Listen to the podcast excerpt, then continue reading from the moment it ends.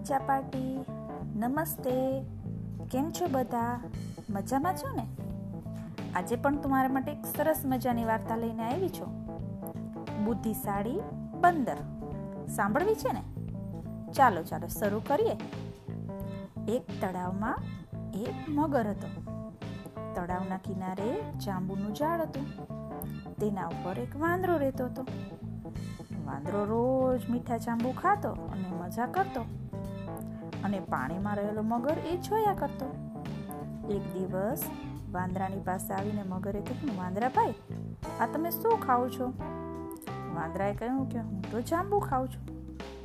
મગરે કહ્યું, મને પણ આપશો? વાંદરાએ મગરને જાંબુ આપ્યા. મગરને તો એ જાંબુ બહુ જ ભાવ્યા. હવે રોજ મગર આવવા લાગ્યો અને વાંદરો એને રોજ જાંબુ આપતો. બંને પાક્કા ભાઈબંધ બની ગયા.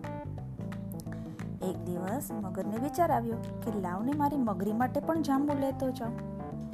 હવે વાંદરાએ જાંબુ આપ્યા અને થોડા મગરે ખાતા ને થોડા મગરીને માટે ઘરે લેતો ગયો. ઘરે પહોંચીને મગરીને કહ્યું, આલે, આજે તો હું તારા માટે જાંબુ લાવ્યો છું. અને જાંબુ આપ્યા. મગરીએ જાંબુ ખાધા તો એને બહુ જ ભાવ્યા. તો મગરી કે, આ ક્યાંથી લાવ્યા તમે? મગરે કહ્યું પેલા નદીના કિનારે જે ઝાડ છે ને, એ ઝાડ ઉપર એક વાંદરો છે. એ વાંદરો જાંબુ ખાય છે અને મને રોજ જાંબુ આપે છે. હવે મગરીએ વિચાર કર્યો કે આટલા મીઠા જાંબુ ખાય છે તો એનું કલેજું કેટલું મીઠું હશે? પછી એને મગરને કહ્યું કે આ જે જાંબુ ખાય છે ને, એ વાંદરાનું મારે તો કલેજું ખાવું છે. મને લાવી આપો. મગર તો વિચારમાં પડી ગયો. આ તો શું બોલે છે? એ તો મારો દોસ્ત છે. હું દોસ્ત સાથે એવું કદી ન કરી શકું. પણ મગરી તો જીદે ચડી. કે મારે તો વાંદરાનું કોલેજું ખાવું જ છે. તમે મને લાવી જ આપો. પછી મગર બીજે દિવસે વિચાર કરવા લાગ્યો, હવે હું શું કહું વાંદરાને? પછી મગર વાંદરા પાસે જઈને કહે કે, વાંદરાભાઈ, આજે તો મારી મગરીએ તમને જમવા માટે મારા ઘરે બોલાવ્યો છે. તમે આવશો? અને વાંદરાને તો કાંઈ વિચાર ન આવ્યો કે આ મને શું કામ લઈ જાય છે. એટલે એને કહ્યું ઠીક છે, ચાલો. પછી વાંદરો મગરની પીઠ ઉપર બેસી ગયો. અને નદી બંને નદીમાં આગળ આગળ આગળ આગળ વધતા ગયા. જેવા નદીની વચ્ચે પહોંચ્યા, એટલે મગરે બધી વાત કરી. હવે બધી વાત સાંભળી અને વાંદરો તો એકદમ ચોકી ગયો. એને ખબર પડી ગઈ કે આ તો હવે મને મારી નાખવા માટે જ લઈ જાય છે. પણ છતાં જરા પણ ગભરાયો નહીં. એવું જોઈ બાળ મિત્રો ગમે ત્યારે ગમે એવી પરિસ્થિતિ હોય ને, એમાંથી નીકળવાનો હંમેશા ઉપાય કરવાનો. જરા પણ ગભરાવાનું નહીં. જોજો વાંદરો કેટલી સરસ યુક્તિ કરે છે.